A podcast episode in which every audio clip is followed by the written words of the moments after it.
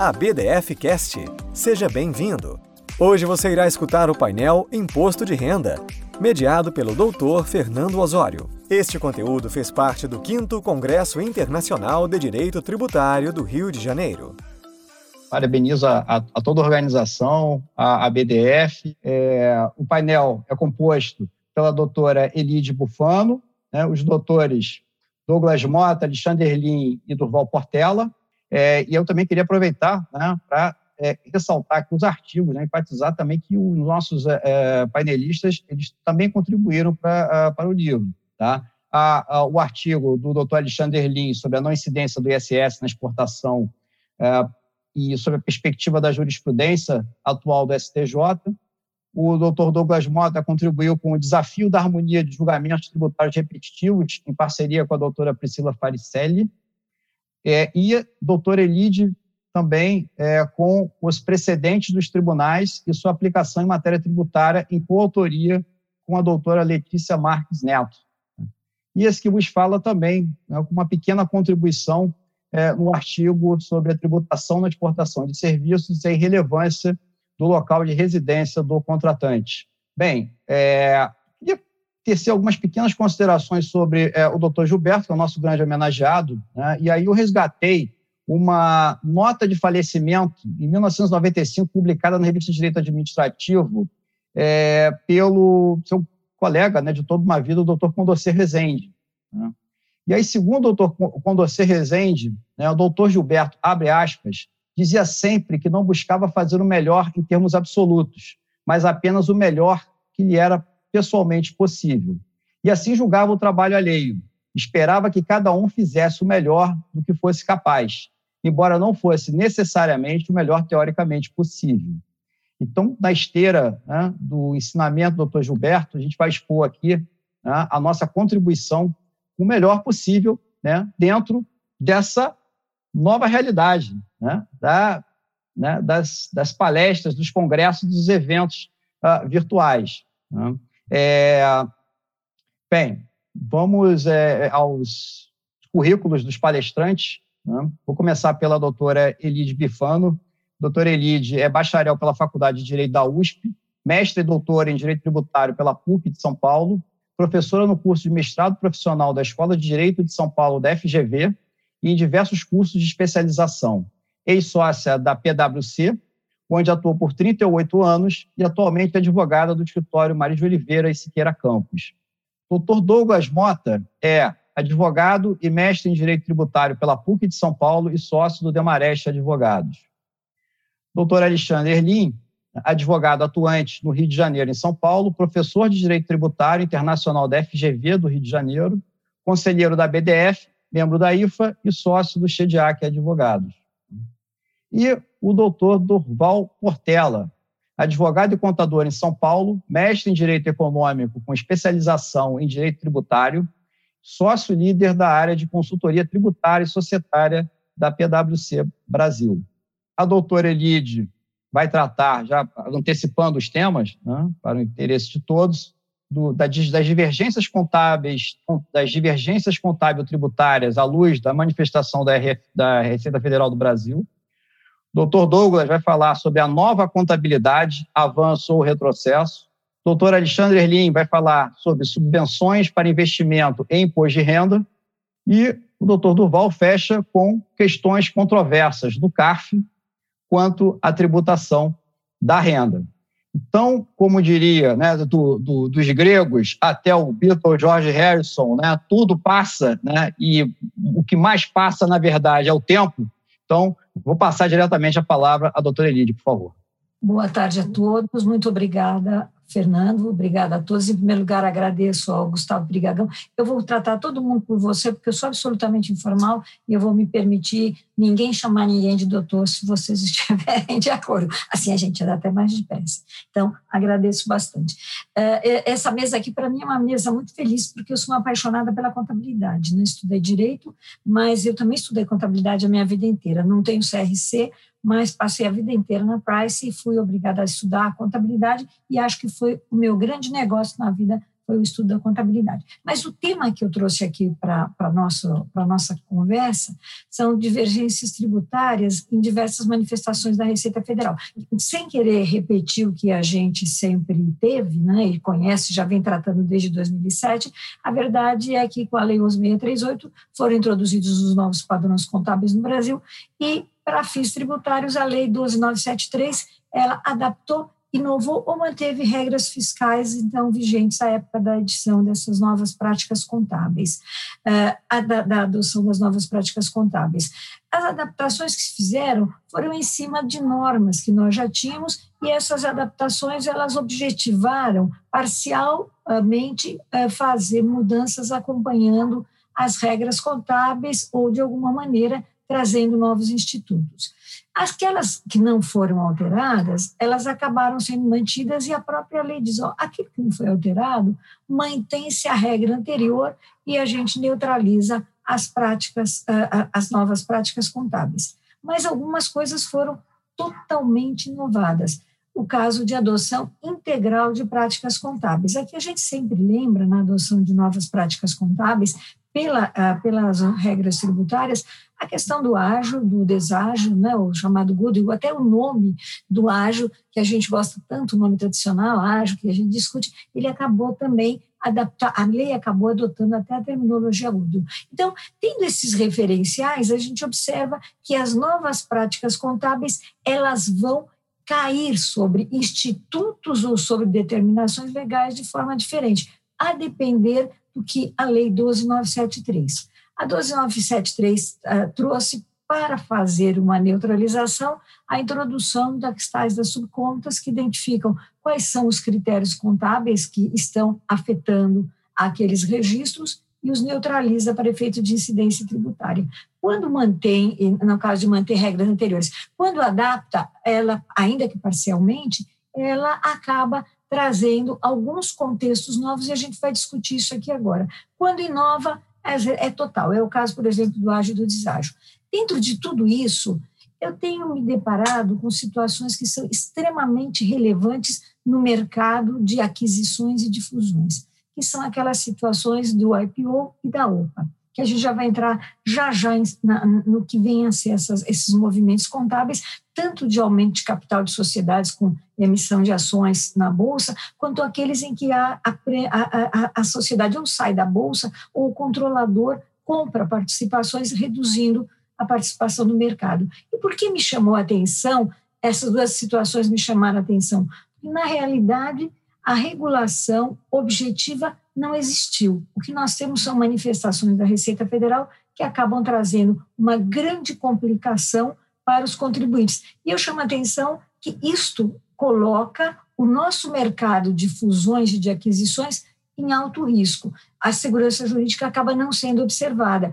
Eu me defrontei com situações em que, hoje a gente sabe, sociedades brasileiras abrem o capital no exterior e a gente acaba tendo reflexos para os antigos acionistas aqui no Brasil. Então, vamos saber em que medida isso vem acontecendo. Lucas, vamos ao próximo? Ah, o IPO, só a gente usa a terminologia uh, estrangeira em inglês, Initial Public Offering, nada mais é do que a abertura de capital. Como funciona uma abertura de capital de uma em bolsa? O contexto aqui é na bolsa. Como funciona uma abertura de capital em bolsa de uma sociedade em marcha? Existe uma primeira oferta que o mercado designa de primária, em que se emitem ações novas e a sociedade é capitalizada. E essas ações são vendidas em bolsa e a gente ouve ah, sucesso nos Estados Unidos, sucesso no Brasil em aberturas de capital. Esse é o primeiro passo do IPO. Mas existe uma segunda fase, ela é quase que concomitante com o primeiro passo, com a oferta primária, que é chamada oferta secundária, em que o controlador vende as ações, uma parte das ações que ele detém, para o mercado.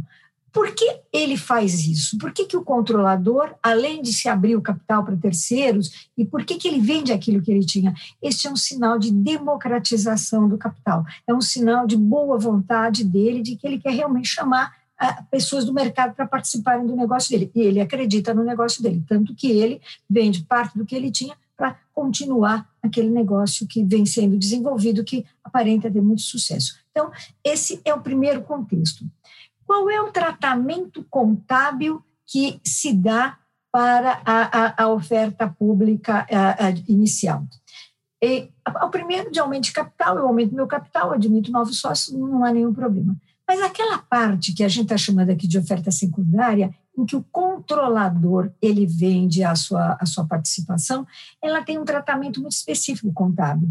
Ela é chamada de transação de capital, transação de sócios. Por quê? Eu vendo minha participação, mas eu não vou perder o controle, eu não vou vender o controle. Eu admito novos sócios, eu vendo um pouco daquilo que eu tinha, mas eu não estou vendendo meu controle. Então, o que acontece no momento em que o controlador vende uma parte das ações que ele tem? Ele as vende ao preço que está sendo feita a oferta primária. Portanto, ele vende com ganho. Ao vender com ganho, como é que a contabilidade olha isso? Diz assim, este seu ganho, que é uma transação que ele chama, a contabilidade chama de capital, e a gente vai ver por quê, este ganho não é um ganho que deva afetar o resultado da sociedade. Ele deve ser dire diretamente registrado em patrimônio líquido, sem trânsito em resultado. Por que, que ele é registrado em patrimônio líquido? Aqui ao lado a gente vai ver as razões disso. Se os senhores estiverem lembrados, o IFRS é um modelo, são práticas contábeis, é um modelo voltado às demonstrações financeiras consolidadas. As demonstrações financeiras consolidadas, elas têm uma extraordinária importância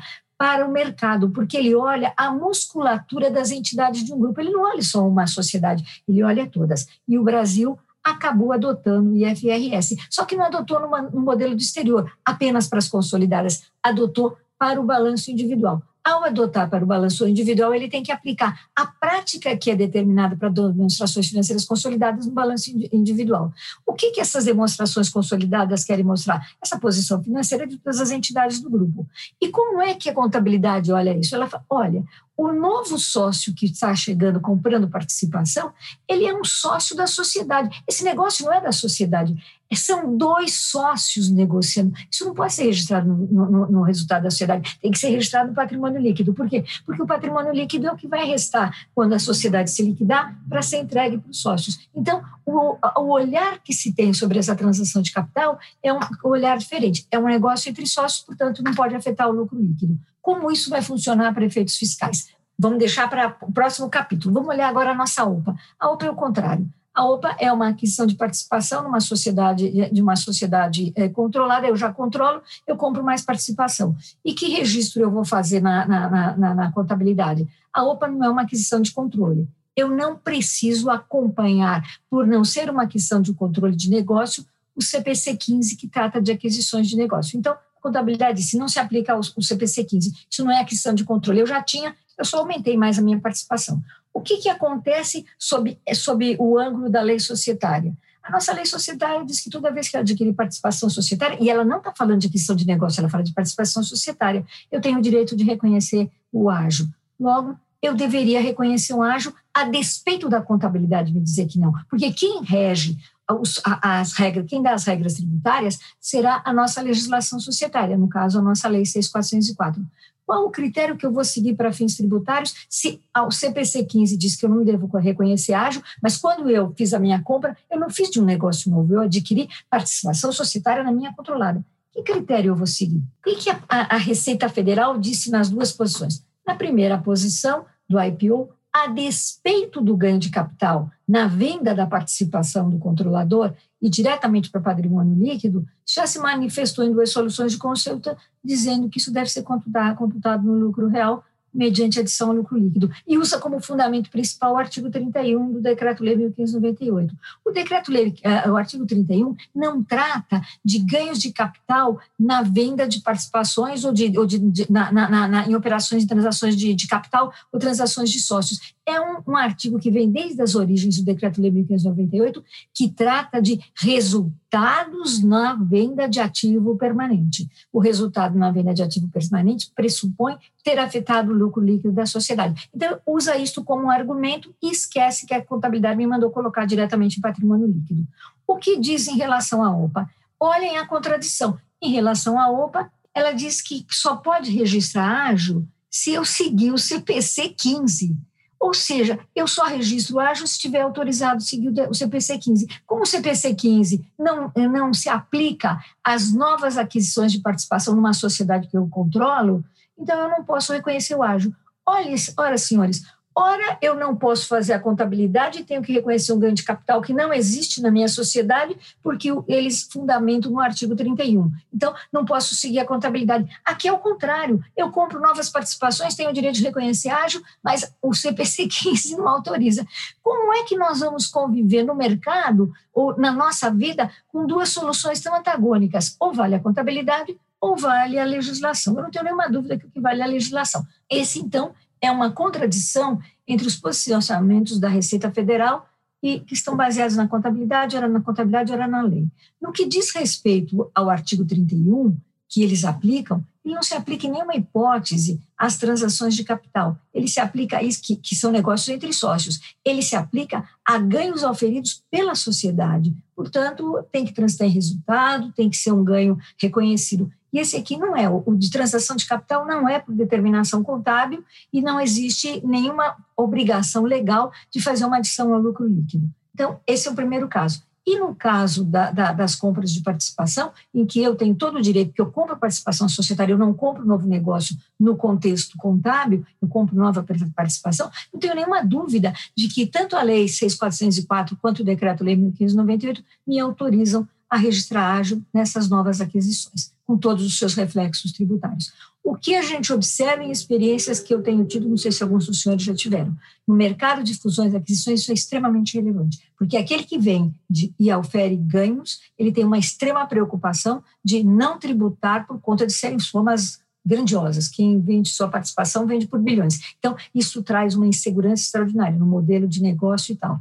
Além disso, que reflexos não desejados podem acontecer? Se eu não seguir a solução de consulta, certamente vou ser autuado e vou ter multas e encargos. Isso traz insegurança para o mercado. Mas eu diria para os senhores que eu confio no Poder Judiciário. Eu tenho convicção que, levado isso para o Poder Judiciário, com certeza a gente terá vitórias, porque ninguém pode deixar de lado a observância da lei e criar tributação onde ela não existe. Acho que era isso que eu queria trazer para você, Fernando. Obrigada pela oportunidade, obrigada a todos e vamos lá. Muito obrigado, Elide, pela, pela essa apresentação. Eu só fiquei na dúvida no final se o Poder Judiciário, do jeito que a situação está hoje em dia, se, como, é, como é que vai tratar do assunto, né? Mas isso a gente pode é, conversar né? mais ao final da, da nossa apresentação. Né? Então, eu vou passar né, rapidamente a palavra ao doutor Douglas Mota, né, que vai falar, vai tratar da nova contabilidade. E aí vem a pergunta: avanço ou retrocesso Doutor Douglas Mota. Bom, primeiramente, Fernando, quero agradecer ao convite da BDF, quero agradecer a sua, a sua, as suas colocações também. A apresentação da Elite foi, brilhante, eu acho que pouco tempo para a gente falar muita coisa, mas a Elite tem um poder de, de resumo sensacional. Bom, uh, começando com o tema, né, a nova contabilidade, avanço ou retrocesso. É sempre muito complicado quando você bota um advogado para falar de avanço ou retrocesso numa seara tão complexa, numa seara tão é, é, é, complicada e que traz uma série de, de questionamentos. Eu tentei aqui, no final das contas, fundamentar minha fala em cima daquilo que a gente tem visto em relação às incertezas que são trazidas e que dependerá, no final das contas, se é um avanço ou um retrocesso, como a gente vai aplicar isso. Essa é a verdade. Porque a gente tem uma série de coisas, uma série de dúvidas, nós estávamos até falando um pouco antes aqui do, do começo, de que a, a, gente vai, vai até apresentar uma pergunta ao final aqui, no que no final das contas a gente ainda não tem exatamente a resposta, porque no final das contas é, o que vai acabar acontecer, o, o avanço depende de uma série de, de, situações. Mas vamos lá, né? A ideia aqui de, de uma nova contabilidade, é, é, e isso se discute bastante, é, primeiro, por que se fez necessária uma nova contabilidade? O que, que aconteceu com essa nova contabilidade? Né? Se a gente for é, idealizar o que se trata de uma nova contabilidade, parte do pressuposto que parte do pressuposto que a ideia é uniformizar mundialmente os padrões contábeis. É um, uma situação bastante complexa, uma situação bastante difícil, afinal de contas, nós estamos falando de realidades, culturas diferentes, mas a ideia por trás desta nova contabilidade é ter um padrão internacional. Por quê? Com uma, uma, uma economia altamente globalizada, com a internet, com tudo aquilo que a gente tem visto, não há como a gente ter uma economia forte, uma economia que depende de investimentos internacionais e cada, cada, cada país tem a sua própria realidade. Né? Então, a ideia por trás de uma nova contabilidade nada mais é do que a internacionalização da, da, da, da contabilidade. A Índia até falou um pouco do IFRS, mas a verdade, é IFRS, muito bem citado pelo Berlid, e por trás disso, a gente tem, então, esse, esse, é, a, a, ideia de ter uma contabilidade internacional, pelo menos padrões. Né? Então, aqui no Brasil, se a gente puder olhar para uma lei, a gente vai olhar para a Lei 11.638 de 2007, quando a gente pensa em internacionalizar padrões, de padrões contábeis. Né? E aí começa a questão, né? o que efetivamente mudou aqui no, no nosso quintal, né? aqui no Brasil? A questão é, bom, antigamente nós tínhamos uma dificuldade de, de comparação, né, dificuldade de comparação internacional. É, e, resumidamente, a gente vai ter uma convergência contábil internacional. Então, quando a gente fala em FRS, em padronização internacional, é isso que a gente busca. A gente está buscando uma, uma convergência contábil internacional em que todos os, os aplicadores, todos aqueles interessados nas leituras das, das questões econômicas, contábeis e avaliações de empresas, é, todo mundo quer ter o mesmo padrão, ou seja, o contador nos Estados Unidos quer saber que os mesmos pressupostos, os mesmos princípios são aplicados no Brasil. Então, a gente tinha uma dificuldade de comparação antes e com uma convergência contábil internacional. Nós tínhamos objetividade antes e agora uma subjetividade. Bom, quando a gente olha e ouve esta palavra subjetividade, nesta nova contabilidade, a gente logo pensa, pô, mas aí você me complica, né? Porque aí vamos ter, então, subjetividade dentro da, da contabilidade, mas, na verdade, não é bem isso, né? Porque, na realidade, o que está se buscando é desvendar uma incerteza é, com o uso de técnicas contábeis. Ou seja, você tem uma subjetividade, que é uma subjetividade controlada, mas isso não significa dizer que cada um sai por aí interpretando o que quiser. Na realidade, o que a gente tem é o quê? Uma subjetividade, porque você não tem uma regra concreta que é preto ou branco para todas as situações. Você tem que se buscar a essência por trás disso, né? o que efetivamente está acontecendo. O que não é tão complexo se a gente tiver um sistema altamente confiável, um sistema jurídico altamente confiável e estável. O que não chega muito perto do que a gente tem aqui no Brasil, mas este é um outro problema.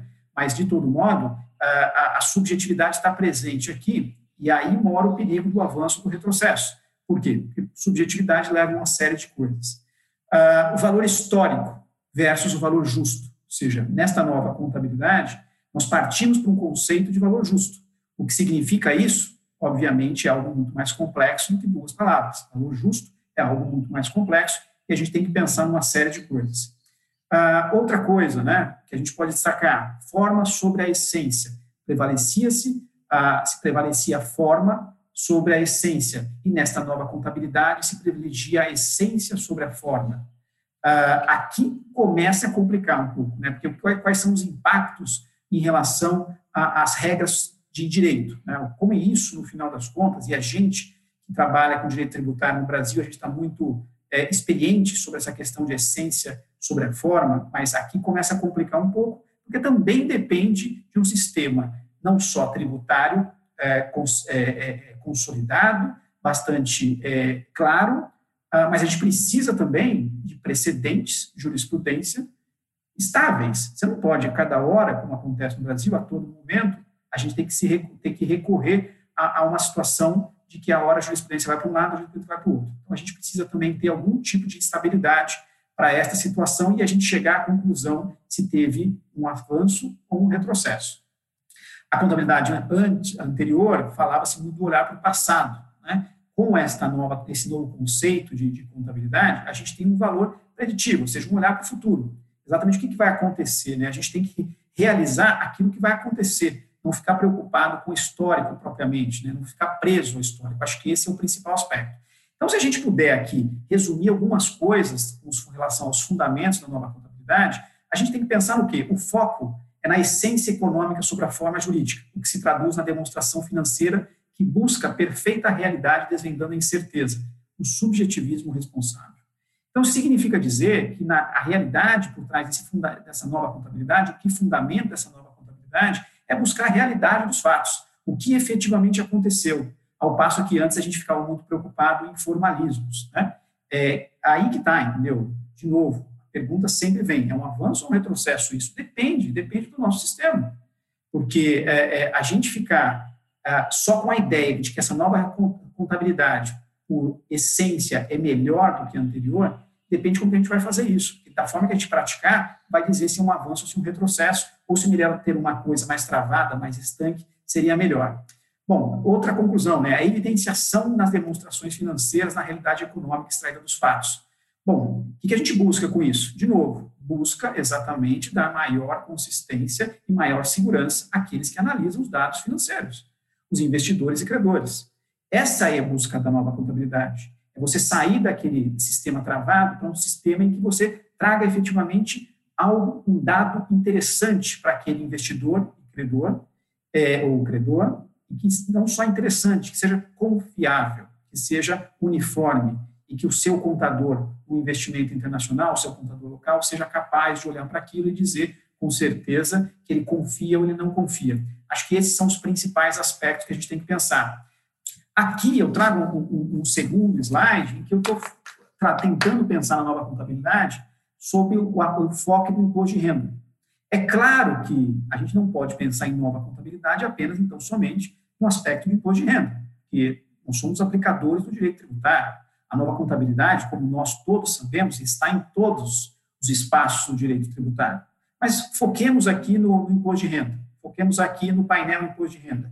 Bom, segurança jurídica e tributação. Bom, a nova contabilidade, ela dá isso, segurança jurídica na tributação? Hum, dá. Conceitualmente, dá.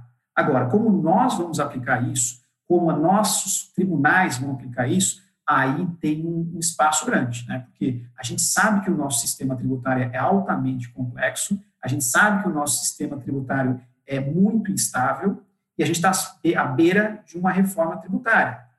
Imaginemos que vai passar, porque eu ouço falar de reforma tributária desde que o mundo é mundo. Né? Eu acabei a faculdade em 98.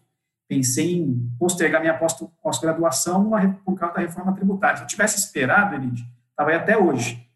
Então, é, o fato é esse, né? A gente tem que pensar nisso. Segurança jurídica e tributação nessa nova contabilidade. Lucro contábil versus o lucro real. A intertextualidade normativa, né? Aquilo que a gente sempre, a gente sempre é, é, olha, né? E que a gente sempre tem que comparar no final das contas. Mas o que isso, no final das contas, vai causar com essa nova contabilidade? O fato é que o filtro está no direito. Né? O filtro está presente no direito quando a gente tem que fazer essas conexões. E aqui, a legalidade e o conceito de renda no artigo 43 do CTN. Bom, o que, que isso vai levar, a nova contabilidade vai levar a isso quando a gente tiver que interpretar o artigo 43 sob o enfoque da nova contabilidade? Eu trouxe aqui um dispositivo, um, um, um precedente de 93, que é bastante interessante. O, o, ministro Carlos Veloso foi o relator, e lá ele diz o seguinte: olha, esse, o conceito, no final das contas, ele não é um cheque branco. Né? A gente pode discordar de uma série de coisas, de como chega ao conceito de renda, mas não há dúvidas que, no final das contas, o que a gente quer necessariamente é tributar a ideia de ganho, de acréscimo. É isso que a gente busca. E a nova contabilidade tem que privilegiar esse tipo de situação. Ela não pode, no final das contas, criar novas realidades para se tributar qualquer outra coisa. E no nosso enfoque aqui, no imposto de renda, ela não pode tributar outra coisa que não seja a ideia de ganho, a ideia de acréscimo. Então, esse é o principal aspecto aqui que a gente tem que olhar quando a gente pensa no imposto de renda. É, bom, eu trouxe aqui um exemplo dessa nova contabilidade, que é o ICPC 22, incerteza sobre o tratamento de tributos sobre o lucro. Ah, como eu disse, a gente estava falando um pouco antes aqui do nosso bate-papo, aqui da nossa conversa, e a gente tem mais, tem muitas dúvidas ainda sobre isso. Né? Isso começou, o ICPC foi aprovado para iniciar em 2019, e a gente ainda está meio que tateando essas coisas. O objetivo principal disso daqui, no final das contas, é, nas demonstrações financeiras, a empresa ela apresentar suas incertezas tributárias. Bom, mas o que é isso, no final das contas? É você revelar para a Receita Federal aquilo que se pretendeu lá na MP 685 de 2015, você revelar planejamentos tributários? Não, o objetivo não é esse. O objetivo é que a empresa transforme as suas, as suas, as suas demonstrações financeiras de forma mais confiável possível. Então, quer dizer, primeiro, o que é incerteza? A incerteza, no final das contas, é aquilo que você imagina que a autoridade fiscal não vai aceitar como, uma como a melhor interpretação para efeito de tributação. Bom, mas o que é autoridade fiscal? Quero eu acreditar que a autoridade fiscal é o conglomerado que leva as conclusões relacionadas à tributação. Mas há quem vai dizer que não, isso aqui é para fiscalização. Se a fiscalização já tem soluções de consulta, por exemplo, já seria suficiente para você botar na demonstração, nas suas demonstrações financeiras, a incerteza em relação a isso. Né? Bom, mas o que é uma incerteza, então, tributária? É algo que você imagina que não está condizente com a solução de consulta ou não está condizente com a jurisprudência. Bom, a gente sabe que a nossa jurisprudência é muito instável, mas recentemente o Supremo tem tentado, de alguma forma, trazer isso. De todo modo, o que a gente pode trazer aqui de debate pronto é: nós não estamos falando aqui de situações em que é certo o erro, nós estamos falando de incertezas. Quero eu acreditar aqui que nós estamos falando é, primeiro, o conglomerado que leva a conclusões tributárias a, é, concluiu que não a interpretação está indo na linha de que a interpretação não é melhor. E mais, que isso realmente pode representar algum tipo de risco para a demonstração. Mas são apenas é, é, é, ponderações iniciais. Estamos muito ainda no início destas análises. Mas uma conclusão é óbvia aqui, né? Mas, são desconsiderados os riscos de detecção. Ou seja, toda vez que a gente vai analisar numa opinião legal, coisa assim, normalmente a gente separa em três pilares as nossas, a nossa avaliação. A chance de ser detectado, ou seja, da fiscalização perceber, a chance de, se uma vez detectado, vai autuar, e se autuar, vamos ganhar ou vamos perder? Ou seja, o primeiro pilar aqui, a chance de ser detectado, isso não se aplica aqui no ICPC 22, porque é mais profundo do que isso. É, é, é demonstrar nas suas, colocar nas suas demonstrações financeiras que, no final das contas, isso pode levar, sim, a uma perda ou, eventualmente, um ganho. Mas o fato é, o foco aqui acaba sendo isso, ou seja, para efeito do, do, do, da tributação da renda, a gente teria isso. Uh, bom, e aqui está, né? Sendo improvável a aceitação do tratamento fiscal, tal incerteza deve ser refletida nos registros. Mas é como eu disse, há dúvidas do que vem a ser uma incerteza tributária. E mais, né? Aqui o ICPC 22, da forma que foi aplicada, que foi aprovada, se aplica à tributação sobre a renda. Quais são os, os isso aqui pode de alguma forma levar a aplicações para outros tributos que não apenas a renda? Hoje, hoje a, norma, a normatividade a respeito desse assunto, porque afinal de contas a, a, a deliberação CVM 804 2018 fala apenas então sobre de renda, mas é óbvio que em algum momento alguém vai pensar em ir mais à frente, mas hoje é o que temos. Então, o ICPC 22 talvez seja o mais simbólico desta nova contabilidade. Fernando, eu chego aqui ao fim da minha, da minha fala. Obrigado mais uma vez. Obrigado, Douglas. Só fiquei pensando aqui no que é, até o conceito de incerteza é incerto, né? Exato. E também fiquei pensando o seguinte: é, se eu, é, eu, eu, tenho que dividir as minhas incertezas com, uh, com uh, os auditores da Receita Federal, então eles, eles, eles, deixaram de ser auditores, né? eles viraram uma espécie de psicólogo, né? onde eu vou para né, colocar as minhas incertezas. Né? É, é, é, um, é um tema sem dúvida alguma, bastante polêmico. A gente vai voltar a ele, então, é, para o final da nossa apresentação. Então, vamos seguir aqui. Douglas, obrigado mais uma vez, e vamos seguir aqui com o Alexandre, que vai falar sobre subvenções para investimento e imposto de renda. Com a palavra, Alexandre, por favor. Obrigado. Boa tarde a todos. É, parabenizo inicialmente os colegas Elide e Douglas pela palestra. Foi muito esclarecedora em todos os aspectos tratados. Agradeço à BDF pelo convite. Me sinto muito honrado em participar de um painel com tão qualificados palestrantes e, e. E vamos ao assunto. É, me foi dado um tempo para falar sobre subvenção para investimento, que é um tema envolto por controvérsias e que passou por uma série de modificações legislativas ao longo do tempo. Então, eu vou procurar aqui nesse curto tempo, é, falar brevemente dessas alterações para entrar nas controvérsias que existem a respeito do tema. O termo subvenção ele surgiu originariamente é, na lei orçamentária, a lei 4.320 de 64, que dividiu subvenções sociais ou econômicas, que se traduz pelo que se chama hoje de subvenção para custeio no âmbito tributário, e também as dotações para investimento, que são as transferências de capital. É, essas duas formas de transferência de recursos, elas pressupõem três aspectos, né? que elas sejam definitivas, que haja uma intenção do subvencionador e que haja uma expectativa quanto à destinação desses recursos. Né? No campo tributário, no mesmo ano da lei orçamentária, surgiu a Lei 4.506, que trouxe a figura da subvenção para custeio, que é aquele suprimento de caixa né, que a empresa precisa para custear as operações propriamente ditas. E é curioso até observar que, que as subvenções para custeio elas compreendem, inclusive, os valores recebidos de pessoas jurídicas de direito privado. Né? E, por sua própria natureza, as subvenções para custeio elas integram a receita bruta operacional, ou lucro operacional, como se queira chamar, do subvencionado, devendo, portanto, ser computada no lucro real, para fins de determinação do imposto de renda da pessoa jurídica e da contribuição social sobre o lucro.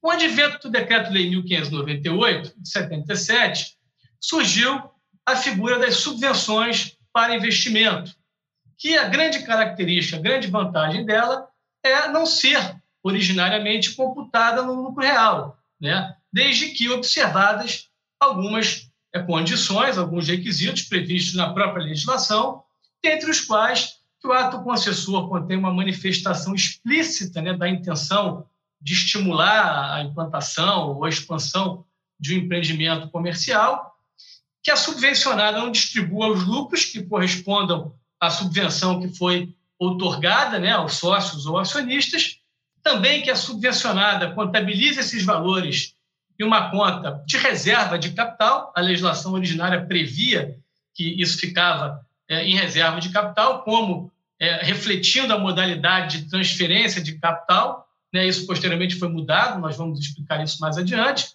e essa reserva de capital somente poderia ser usada para absorção de prejuízos ou aumento de capital. E a subvencionada, além disso, tinha que realizar efetivamente né, os, eventos, os investimentos a que se obrigou como condição é, para fazer jus à, à subvenção. É, a Lei 6.404 ela trouxe é, essa questão de creditar-se as subvenções para investimento em conta de reserva de capital.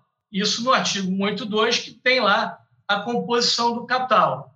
É, com o advento da Lei 11.638, que introduziu os novos critérios contábeis que objetivaram harmonizar né, as normas brasileiras com as internacionais, já citados nas palestras anteriores, as subvenções para investimento passaram a ser creditadas também em conta de resultado. Por quê? Porque revogou-se o artigo que é, dizia que ela tinha que estar numa reserva de capital e criou-se é, a possibilidade de, por Assembleia Geral, os acionistas deliberarem pela destinação das subvenções para uma reserva de incentivos fiscais, e aí é uma reserva de lucros.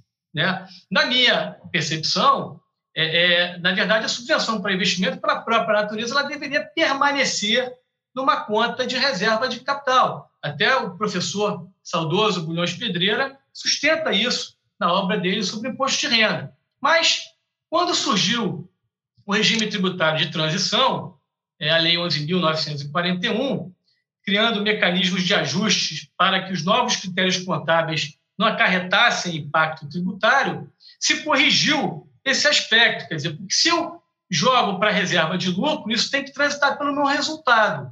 Então, isso, em tese, seria tributado. Mas, como veio a neutralidade tributária, foi explicitado que esse aumento de patrimônio proveniente das subvenções, que não fossem, obviamente, distribuídos é, para os sócios acionistas, não exerceriam qualquer influência na determinação do imposto de renda da pessoa jurídica, da contribuição social sobre o lucro líquido, do PIS e da COFINS. Com o advento da Lei 12973, o RTT foi revogado e aí o artigo 30 dessa lei passou a regular o tratamento tributário aplicável às subvenções para investimento, em substituição ao decreto-lei 1598.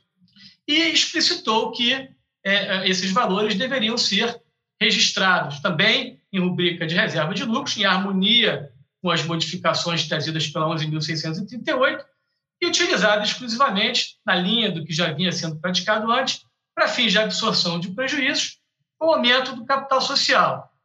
Tem uma particularidade aí que, no que diz respeito à absorção de prejuízos, é, se a empresa vir a apurar lucros em períodos posteriores, ela tem que recompor a reserva de incentivos fiscais com esse lucro que foi auferido em, em períodos posteriores.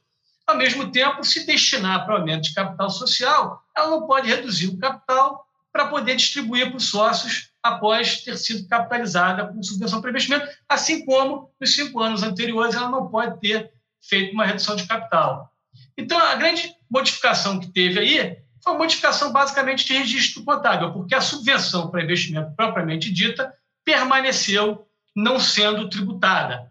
Mas antes ela era regulada como um resultado não operacional, passou a ser integrante do lucro operacional e antes era contabilizada em reserva de capital, agora é uma reserva de lucros chamada reserva de incentivos fiscais e ela é excluída do lucro líquido para fins de apurar-se o lucro real, ou seja, ela virou uma exclusão em vez de ser contabilizada direto em conta patrimonial.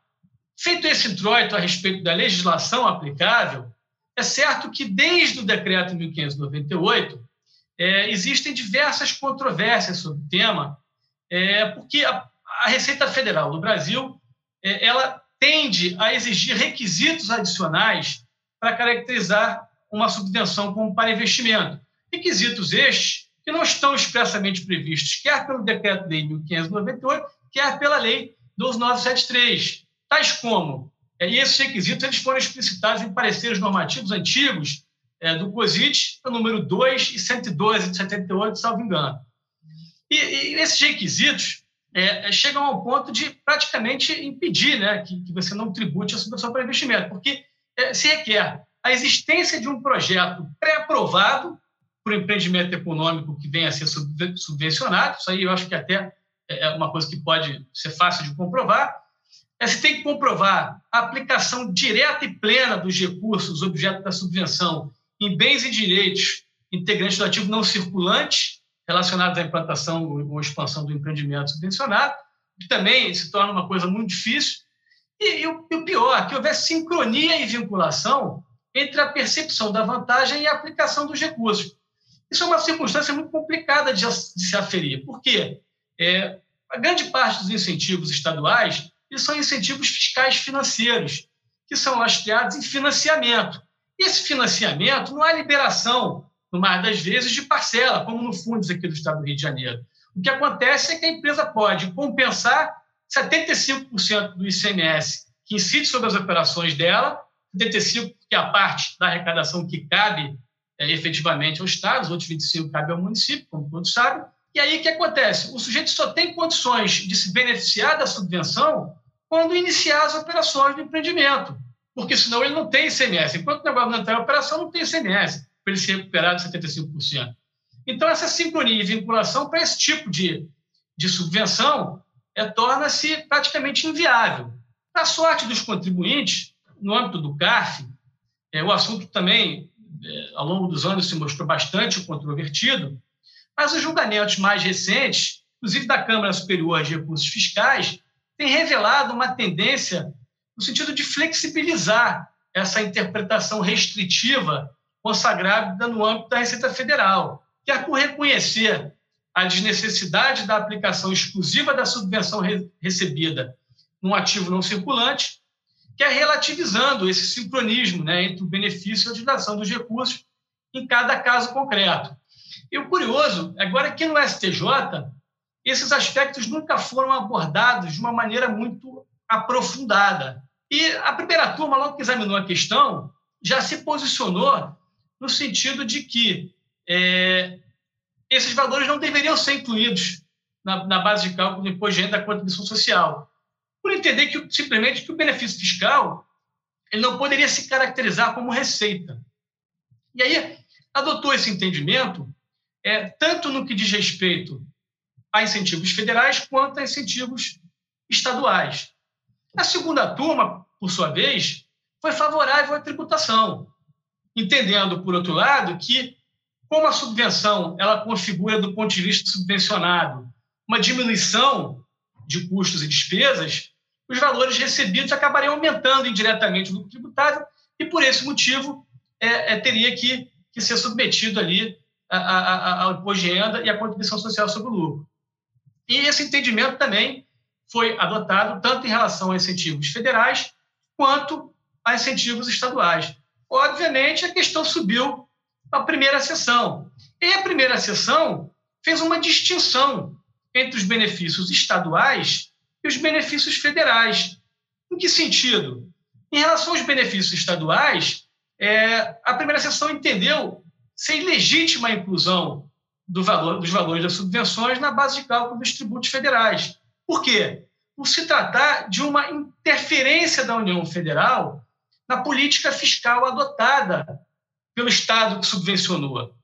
E aí, por esse motivo, implicaria numa ofensa ao princípio federativo e à própria segurança jurídica. Já em relação a, aos benefícios federais, considerou legítima a inclusão, a tributação, na verdade, por entender que a própria União poderia é, é, tributar os incentivos por ela própria otorgados.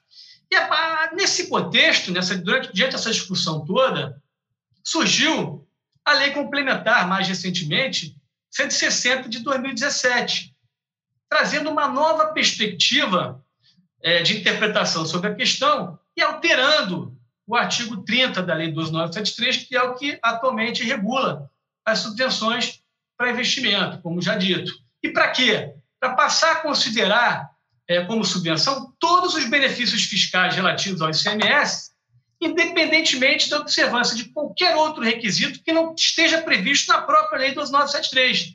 Ou seja, acabou é, jogando por terra toda aquela interpretação que a Receita Federal dava sobre o tema, no sentido de criar novos requisitos para que aceitasse a caracterização e, obviamente, o tratamento tributário aplicável às subvenções para investimento. É importante observar também que, que a Lei Complementar 160 ela determinou que essa caracterização passaria a se aplicar também aos benefícios instituídos sem amparo em convênio interestadual, desde que observados lá os procedimentos de convalidação desses benefícios establecidos por um convênio 190 de 2017, salvo engano. É, nesse contexto, é, a Lei Complementar 160 ainda atribuiu efeito retroativo, né, determinando que a sua aplicação alcançasse os processos em trâmite, tanto na esfera administrativa quanto na esfera judicial. Então, quer dizer, a gente teve uma nova perspectiva a partir da Lei Complementar 160, o que melhorou da interpretação do ponto de vista dos contribuintes, e a tendência, na minha opinião, é que as discussões travadas em relação aos benefícios estaduais, né, que revistam as condições previstas na Lei 12973, sejam solucionadas de forma favorável aos contribuintes, ainda na esfera administrativa, sem a necessidade de se entrar com uma, uma medida judicial, uma vez que, como já dito, o, o STJ tem um entendimento pacífico atualmente, no sentido de que os benefícios estaduais não são tributáveis pelo imposto de renda e pela contribuição social sobre o lucro líquido. É, um último aspecto que eu gostaria de, de salientar, para não cansar-se hoje com esse tema, é que essa regra também abriu uma oportunidade para aqueles contribuintes que conservadoramente observaram lá atrás a interpretação restritiva da Receita Federal, tratando eventualmente os benefícios fiscais estaduais recebidos como subvenção para custeio e oferecendo eles a tributação. É, essas empresas teriam a possibilidade de postular a restituição né, de valores, porventura, recolhidos a maior nos últimos cinco anos, em razão do cômputo desses valores da determinação da base de cálculo dos tributos federais. É óbvio que aí tem que ver caso a caso, porque é, é, esse pedido tem que ser condicionado aí à observância não só dos requisitos da, da Lei 2973, mas também não pode ter tido distribuição de lucro no período, tem eventualmente que certificar SF, enfim, algumas coisas que têm que ser examinadas caso a caso. Mas eram essas as palavras que eu gostaria de trazer para os senhores. Agradeço a oportunidade e devolvo a palavra ao nosso querido Cher, Fernando Osório. Alexandre, muito obrigado.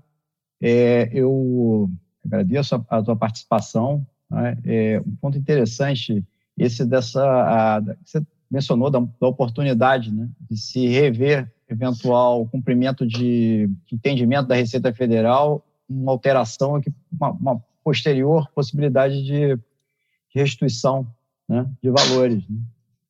Ponto me pareceu bastante interessante.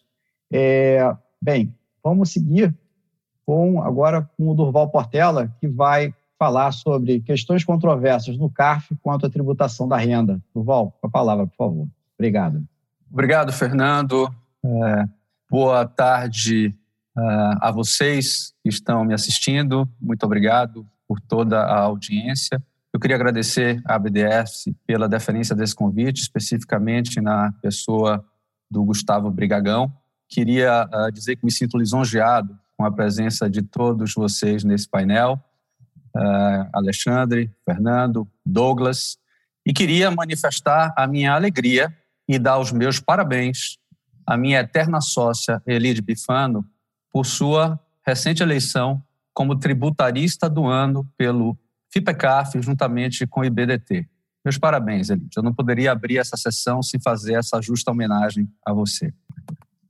Seguindo na apresentação do tema, uh, é um tema vasto, eu não pretendo aqui, naturalmente, uh, esgotar a matéria, e eu procurei, uh, obviamente, selecionar alguns julgados em função da caracterização da controvérsia no âmbito do nosso tribunal administrativo, não só na dimensão da divergência dos julgados em si, na Câmara Baixa em relação à Câmara Superior de Recursos Fiscais, como também do ponto de vista das argumentações né, dos, uh, uh, do contribuinte e do fisco, uh, que vêm sendo decididas pelos conselheiros com número igualitário de votos, para que já trazer para a agenda uma reflexão sobre o impacto da recente mudança né, decorrente do regramento das situações de empate de votos uh, sendo favorável uh, uh, aos contribuintes, né, ou seja, a extinção do voto de qualidade. O que me parece vai reabrir algumas tendências hoje existentes no nosso, no nosso CARF. eu não pretendo mencionar números de acórdão, Uh, o meu e-mail está aí na tela, uh, nesse slide para todos. Terei imenso prazer em enviar para quem quer que queira uh, todos os acordos que fundamentaram, que vão fundamentar os temas que eu escolhi para essa apresentação. por favor, me acionem que eu terei prazer em enviar todas essas decisões. Primeiro tema que eu trago, depois de fazer essas ressalvas é o tema uh, da amortização do ágio, e aqui eu vou me ater né, à situação anterior à Lei 12973, uh, ágio ou goodwill, de acordo com a nova nomenclatura da lei, mas enfim, eu aqui me atenho ao ágio uh, tanto de rentabilidade futura como em relação à mais-valia de ativos, né, naquelas situações em que, né, a primeira delas, o contribuinte vem utilizando o que a fiscalização convencionou chamar de empresa veículo. Eu prefiro chamar de holding de aquisições. E são ah, ah, duas situações muito comuns envolvendo as supostas empresas veículo. A primeira delas é aquela em que eh, o investidor estrangeiro, também pode ser o nacional, mas investidor estrangeiro capitaliza uma holding que tem o propósito de fazer uma aquisição efetiva, um negócio jurídico efetivo no país, adquire uma empresa operacional e, subsequentemente, é incorporada de forma reversa para essa empresa operacional, eh, autorizando ou dando ensejo aos dispositivos que autorizam a amortização do ágio. O segundo é aquele em que uh, há aquisição direta uh, do ativo da empresa operacional e, subsequentemente, as participações são aportadas numa holding no país né, que, por sua vez, é subsequentemente incorporada de forma reversa, também dando ensejo ao aproveitamento do ágio nos termos dos artigos 7 e 8 da 9532, uh, recepcionado pela 12973 em bases temporais, como sabemos. Essas duas situações, elas uh, vêm tendo interpretações ambíguas nas câmaras uh, baixas e vem tendo uma tendência desfavorável aos contribuintes na Câmara Superior sobre o argumento da acusação fiscal, ou melhor, prevalecendo o argumento da acusação fiscal, no sentido de que não teria havido a confusão patrimonial é, necessária para que o fato jurídico esteja subsumido aos artigos 7 e 8 da 9532, dando ensejo a possibilidade de utilização do ágio pela empresa operacional.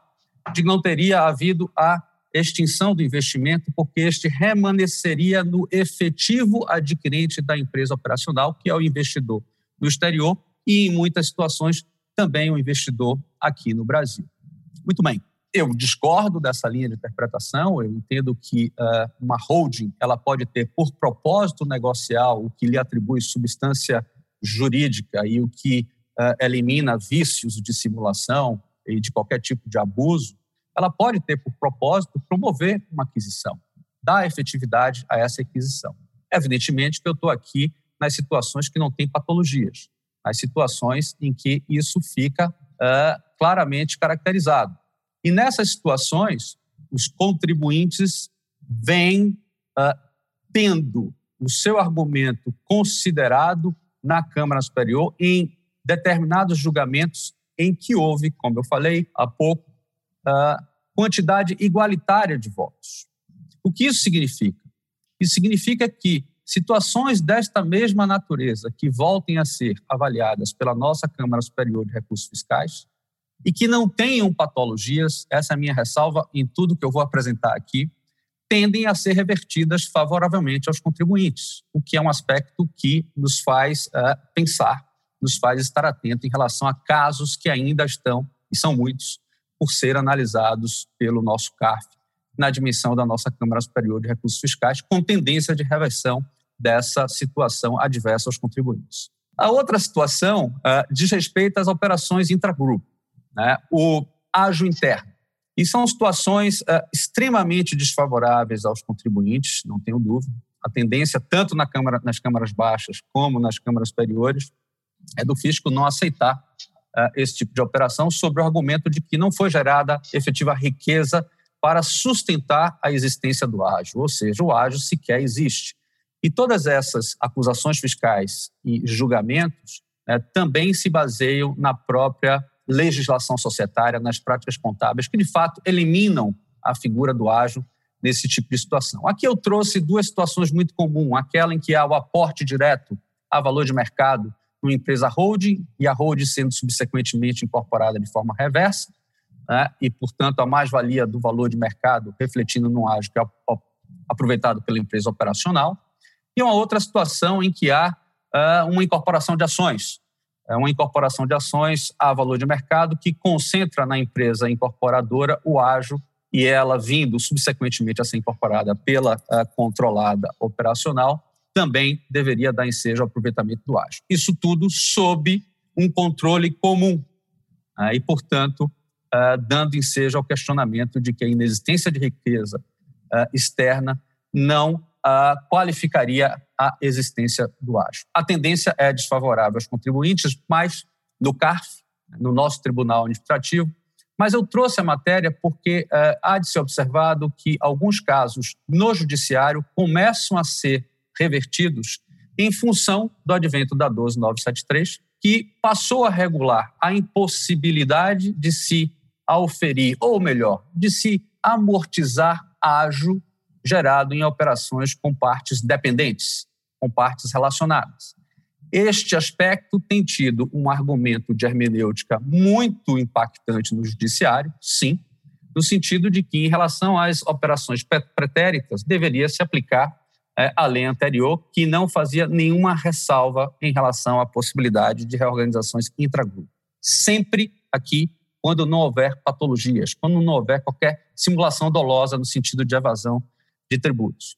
A matéria é extremamente controversa, existem doutrinadores extremamente respeitados que entendem que a 12973 não teria o condão né, de autorizar, por qualquer tipo de uh, aplicação hermenêutica, uh, a possibilidade de auferimento de agem em operações intragrupo no passado, mas pode ter um outro apelo no judiciário, e eu acho interessante trazer o tema para análise, para reflexão, em função das suas perspectivas. De fato, já existem alguns julgamentos de algumas liminares que foram concedidas exatamente sobre esse argumento uh, do, uh, da disposição da 12973 se aplicar prospectivamente, et nunc, em relação a essas situações. Uh, eu trago junto com esta questão a questão da multa de ofício né, versus a multa de ofício qualificada. Porque, mesmo nessas operações que têm uma tendência extremamente adversa aos contribuintes, verifica-se, em alguns casos, que uh, uh, os conselheiros por situação igualitária de votos, divergem com relação à existência ou não de fraude ou sonegação nessas operações, mais especificamente da simulação dolosa com intuito de evasão fiscal. E existem casos em que a multa de ofício qualificada acabou sendo mantida por voto de qualidade sobre a égide da regra anterior. E aqui vai o alerta de que, possivelmente, em função da nova regra de empate de votos sendo favorável aos contribuintes, esta também pode ser uma tendência a ser revista, ainda no contexto de situações que vão chegar no nosso tribunal administrativo. Um outro elemento que eu trouxe aí, já que a gente está falando de multa uh, de ofício, vamos falar da multa isolada concomitante com a multa de ofício, para celebrar aqui uma decisão extremamente recente que já levou em consideração o novo dispositivo que privilegia o contribuinte na situação de empate de votos. Recentemente, no âmbito da Câmara Superior de Recursos Fiscais, houve uma situação igualitária uh, de votos dos senhores conselheiros, de tal forma que ela se resolveu favoravelmente a contribuinte. Aqui é aquela uh, disputa que havia uh, em relação ao fato de que, depois de 2007, não se aplicaria mais aquela súmula uh, 105 do nosso Tribunal Administrativo, em função da mudança de legislação que veio a inserir no artigo 44 da 9430, de forma taxativa, a possibilidade da multa isolada uh, em função da ausência de recolhimentos das antecipações. Uh, o fisco entende que, com a mudança da legislação advinda com a legislação de 2007, haveria a possibilidade das multas serem concomitantes. E os contribuintes argumentam que somente deveria prevalecer, obviamente, né, até pelo princípio da consunção, a multa maior, a multa mais elevada e não a concomitância das multas, de tal forma que a multa isolada se aplicaria naquelas circunstâncias efetivas do momento da apuração das antecipações pelo contribuinte em nenhum outro momento. Essa é uma situação interessante de trazermos porque já reflete a nova regra, como eu falei, da situação de empate de votos no nosso tribunal administrativo. Os outros três pontos que eu trouxe, uh, e aí uh, visando a economia de tempo, uh, foram pontos muito objetivos.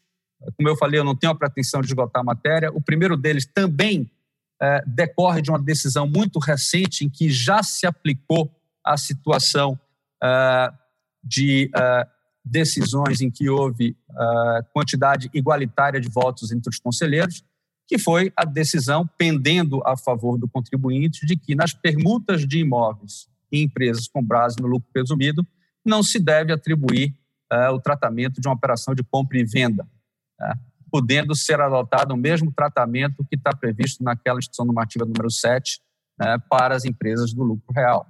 Uh, de tal forma, então, que as empresas no lucro presumido não têm que considerar né, que um ativo que foi permutado vai dar ensejo a qualquer tipo de receita sujeita à tributação pelo regime uh, da presunção, pelo regime uh, do lucro presumido. Esse era um tema que vinha sendo debatido. os contribuintes têm um argumento muito efetivo, no sentido de que uh, não se trata, de fato, de uma operação de compra e venda. É muito comum na indústria de construção civil que isso aconteça, e me parece que essa recente decisão vem corrigir algo que não tinha razão nenhuma de ser aplicado de forma distinta em relação a, a empresas no regime uh, de tributação presumida. Os dois últimos, para finalizar, uh, Chair, Uh, são o de devolução de capital em bens a valor contábil, seguida da venda pela pessoa física, uh, versus a imputação da tributação dessas operações à pessoa jurídica. Nitidamente, na venda da pessoa física, há uma alíquota incidente sobre ganho de capital menor do que o da pessoa jurídica, e essa é uma operação muito comum que vinha tendo uma série de decisões divergentes nas câmaras baixas, que passou a ter decisões na Câmara Superior de, de, de Recursos Fiscais também divergentes e que tende a prevalecer favoravelmente aos contribuintes, desde que uh, não haja nenhum tipo de vício na operação.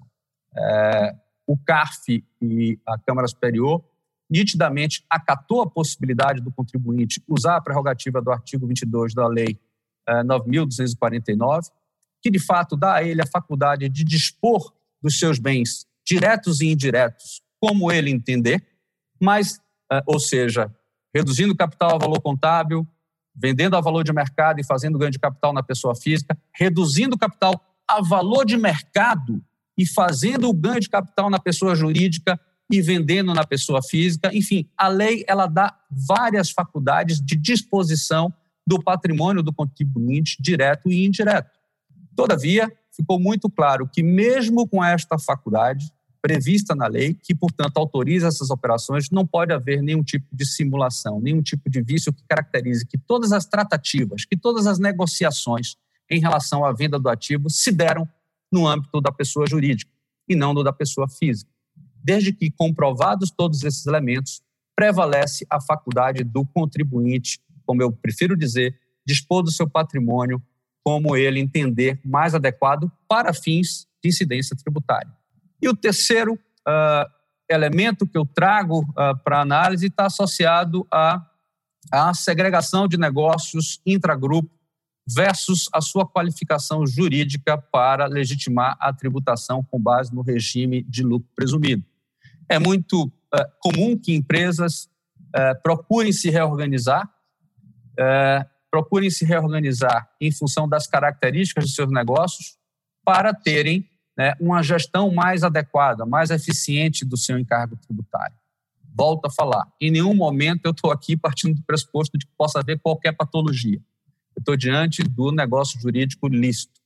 Muito bem, ah, há aqui uma divergência grande de interpretação também nas câmaras baixas e na Câmara Superior de Recursos Fiscais, mas se vê, se percebe uma tendência também na Câmara Superior de Recursos Fiscais, no sentido de que, havendo uma segregação efetiva, sem patologias, é possível haver eh, a tributação diferenciada. Ocorre que os casos que chegaram né, no Tribunal Administrativo são é, sem nenhum juízo de valor para qualquer administrador que esteja responsável por esses casos. Eu estou sendo factual em função do que consta dos julgados.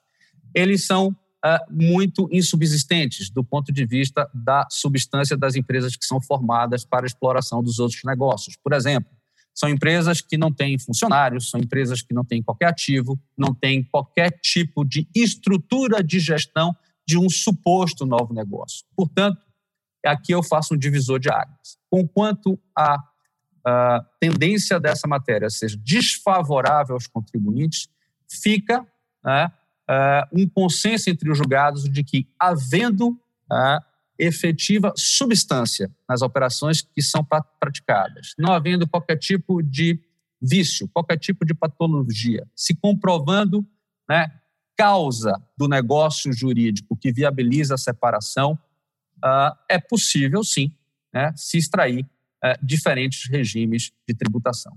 Aqui eu tenho que ressalvar que a complexidade das operações ela é maior, ela requer é, robustez muito maior do ponto de vista de existência de empresas de forma autônoma que realmente configurem novos negócios. Por exemplo, a existência de um novo sócio dá robustez a esse tipo de operação. Com isso, eu pretendi trazer panoramicamente uh, os temas que eu entendo que sejam uh, uh, mais interessantes no momento, do ponto de vista da tributação da renda. Evitei a questão da subvenção para investimento, Alexandre, porque sabia que você tocaria no tema.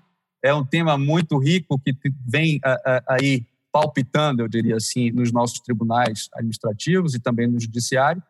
E espero ter dado um panorama uh, dos temas mais recentes, levando em consideração uma mudança fundamental que é uh, a possibilidade de, havendo empate de votos, agora a decisão pender favoravelmente aos contribuintes. Muito obrigado a todos, eu fico à disposição. Obrigado, Durval, pela apresentação.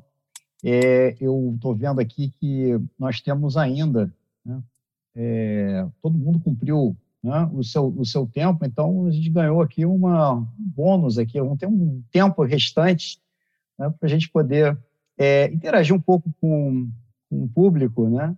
também né, trocar outras impressões, né, ou aprofundar um pouco mais é, é, os, os, pontos que foram colocados.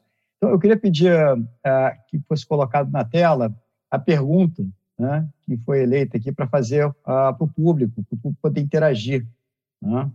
A pergunta é a seguinte: o cumprimento do ICPC 22, evidenciação das incertezas tributárias na contabilidade de uma empresa, constitui prova da obrigação tributária?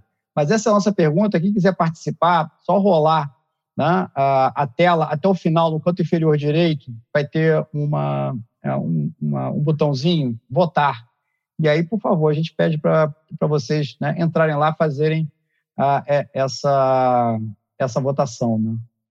Nossa, já estou vendo aqui, na, já apareceu o resultado na tela? é parcial isso? Né? Bem, enfim, 100%, né? parece que houve, chegamos a uma unanimidade aí. Né? Mesmo que seja parcial, é a tendência que você observa, ela deve se confirmar, né? É, me, me parece que sim. Se a estatística vale, né? A, aproveitando, né, você é, aproveitando o ensejo aqui, né, e seguindo aqui uma, uma, uma ordem né, da, das apresentações, você está de acordo? E, além disso, em relação ao teu tema, eu queria perguntar para você o seguinte, essa, essa controvérsia, ela vai, só se resolve no judiciário mesmo? É, ou, ou, é possível ainda, de alguma maneira, no, no, processo administrativo, ou buscar uma, uma mudança de entendimento junto à própria Receita Federal? Como é que você enxerga isso? Para lhe falar a verdade, daquelas duas consultas, uma eu fui autora, eu posso até dizer. Eu acho que dentro do administrativo tendo essas consultas aí é, tão negativas, eles devem seguir a consulta, né? Eu imagino isso. Agora, a, a questão toda, a primeira questão importante é a divergência. Ora, a, que é isso para mim que mais me chama a atenção, nem é o resultado da, da, da solução, é que, ora, ele se orienta pela contabilidade, que aparentemente devia ser neutra, né? ou em muitas circunstâncias neutra, se a lei não, não incorporou, e ora ele se rege pela, pela legislação. Então, o, o, que eu, o que eu observo é que não há um procedimento coerente por parte da fiscalização. Então, essa é a minha preocupação quando eu digo, acho que só no judiciário, porque acho que nós estamos da interpretação do, dos juízes, né, do direito aqui. Eu já queria até me antecipar aqui, Fernando, com essa pergunta aqui, não sei se você vai depois desenvolver, é, e eu queria te dizer que eu me filio aqui o povo da cor de rosa. Não porque eu seja mulher, não. eu acho que a resposta rosa me parece a mais adequada. Isso aqui é só uma obrigação contábil, né? Então, me parece que não pode gerar maiores efeitos. Como não pode a solução de consulta que prevaleceu o tema contábil prevalecer para fins tributários. Isso não gera renda. É isso aí. Obrigada. É, Douglas, você que tem uma relação direta aí com essa, com essa votação, você está mais para o rosa ou está mais para o azul?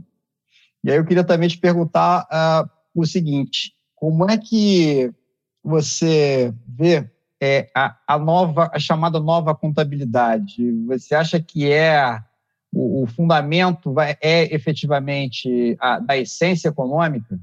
Bom, eu começo pela, pela pergunta, então, antes de responder se eu estou no rosa ou no azul aqui. O fato é o seguinte, eu acho que a nova contabilidade, é, por definição, pelos seus fundamentos, é pela essência econômica. Né? Agora, como eu, como eu falei lá atrás, né, eu acho que o que isso, o que sairá disso é que é um grande problema. Afinal de contas, porque nós temos um sistema tributário altamente complexo, um sistema tributário altamente contencioso e que a nossa jurisprudência não ajuda muito. Muitas vezes a gente tem aí decisões do STF que acaba sendo até em repercussão geral, mas demora anos. Então, como é que a gente vai lidar com essa situação? Claro que estamos construindo isso, e o ICPC 22 aí tem essa questão do ter sido em 2019, traz essa questão da incerteza também, mas o fato é que a essência econômica sim prevalece, mas meu, meu receio é como que isso será desenvolvido. Uh, e com relação aqui à pergunta, eu me filio aqui na, no lado rosa da, da história, afinal de contas, é uma norma contábil, como ele disse, não pode trazer efeitos, mas a verdade é que a gente sabe como as coisas funcionam. É, eu, se fosse um fiscal, a primeira coisa que eu chegasse numa empresa, eu ia pedir o balanço contábil dela. Então, quer dizer, a partir disso, o que, que a gente pode imaginar que vai acontecer? É, o fiscal nem vai falar, olha, me traz um café e o balanço contábil. O resto eu faço aqui. Então, é isso, Acho que é isso. Ok. É, obrigado, Douglas. Alexandre, e o que você achou do resultado da votação? E eu queria te perguntar, mais especificamente, quanto à a, a, nova regra da Lei Complementar 160, se é, ela possui de fato natureza interpretativa e se ela também se aplicaria a situações que não constituem, é, não são objeto de processo administrativo judicial. Qual a tua opinião em relação a isso? Bom, é, no que diz respeito à pergunta, eu me filio aqui a resposta rosa também. Concordo inteiramente com o Ailide e com o Douglas. Eu acho que esse registro contábil não pode servir de prova para lançamento tributário, mas, como o Douglas falou, ele pode ser um indício para o fiscal, a partir dali, puxar a linha né? e conseguir identificar ali elementos materiais que possam justificar uma autuação fiscal. Em relação à lei complementar, eu entendo que ela tem um efeito é, interpretativo, tá? E ela pode retroagir para alcançar fatos futuros, ainda que não tenham sido objeto de processo administrativo ou judicial.